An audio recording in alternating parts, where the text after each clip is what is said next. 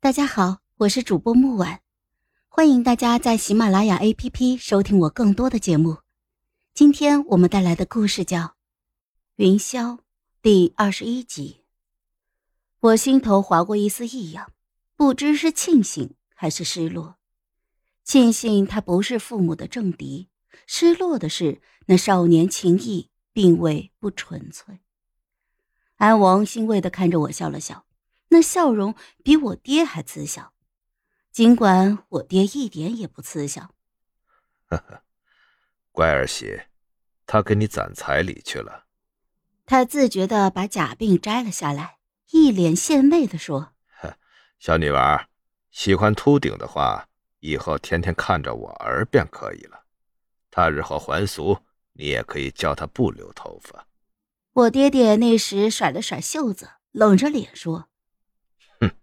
我儿不会是旁人的世子妃，而是孟野云。长盛十四年到长盛十七年，这三年京中掀起了一股惊涛骇浪。十六岁的孟野云，待字闺中的女子，成了六部之一正二品的刑部尚书。要说这刑尚书可真是能耐啊！并称三法司的御史台和大理寺的其他两位长官，全都被他揪出来一些小辫子。大理寺正卿长省燕平反刑狱之政令，怒斥孟尚书罔顾大理寺，杀人如不能举，善用私刑，才被大理寺驳回的不当诛的札子还没有送到刑部，那犯人就直接被孟尚书。给命人断了头。御史台左御史只专究害百司，便民冤枉，称孟尚书隐律失义，滥用重刑，不遵仁义，引盗窃入连坐，后妃失德，以古罪禁之，实乃是按心论罪，不可不畏歹毒啊！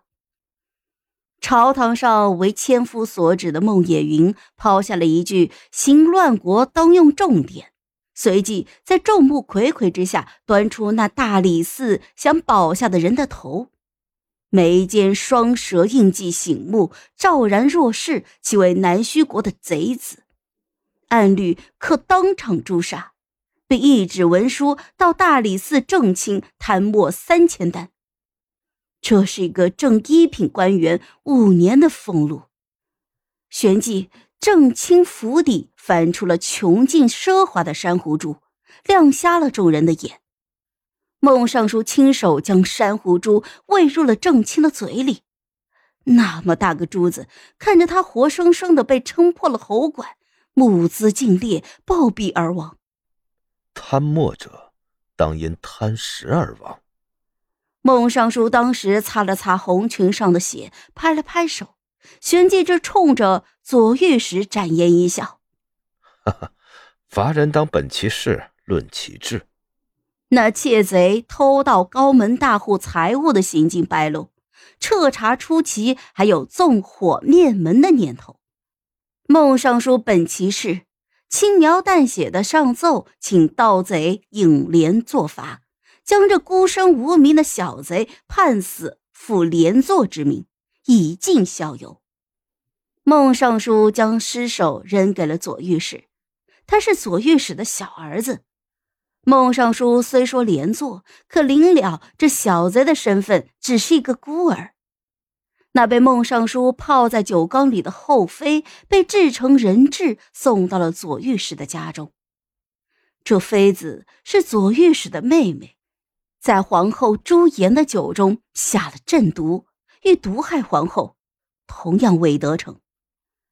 孟尚书论其志，妃子欲使人沉醉死于酒中，那便自食其果，叫骨头酥醉于酒中。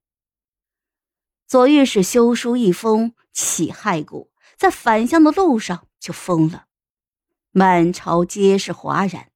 只见龙椅上的那位神色淡漠，算是默许了。自此，三法司、二司督察复合二权旁落，刑部完完全全的掌诏狱。长盛十七年，孟尚书女阎洛一名号响彻朝野，如同当年的太傅一般，削了个十乘十，处处打压许丞相。孟尚书他想，终有一日，这同南虚国勾结的丞相也会同他底下那群人一般，死于他的诏狱的。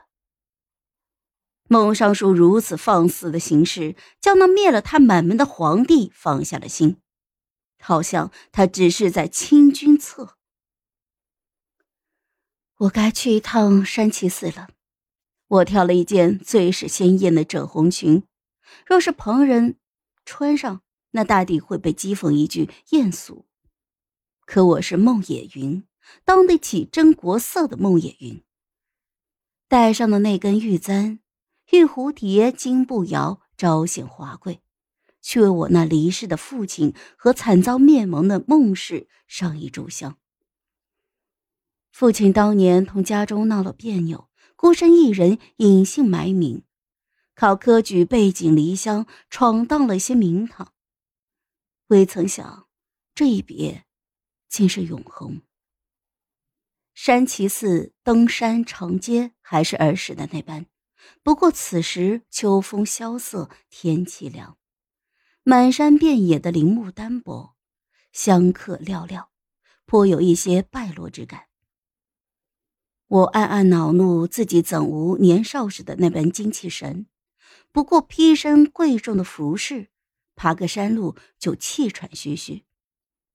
可是我一抬头，便见寺门口枯木旁斜靠着一身穿玄色的僧侣，落叶簌簌几片飘着。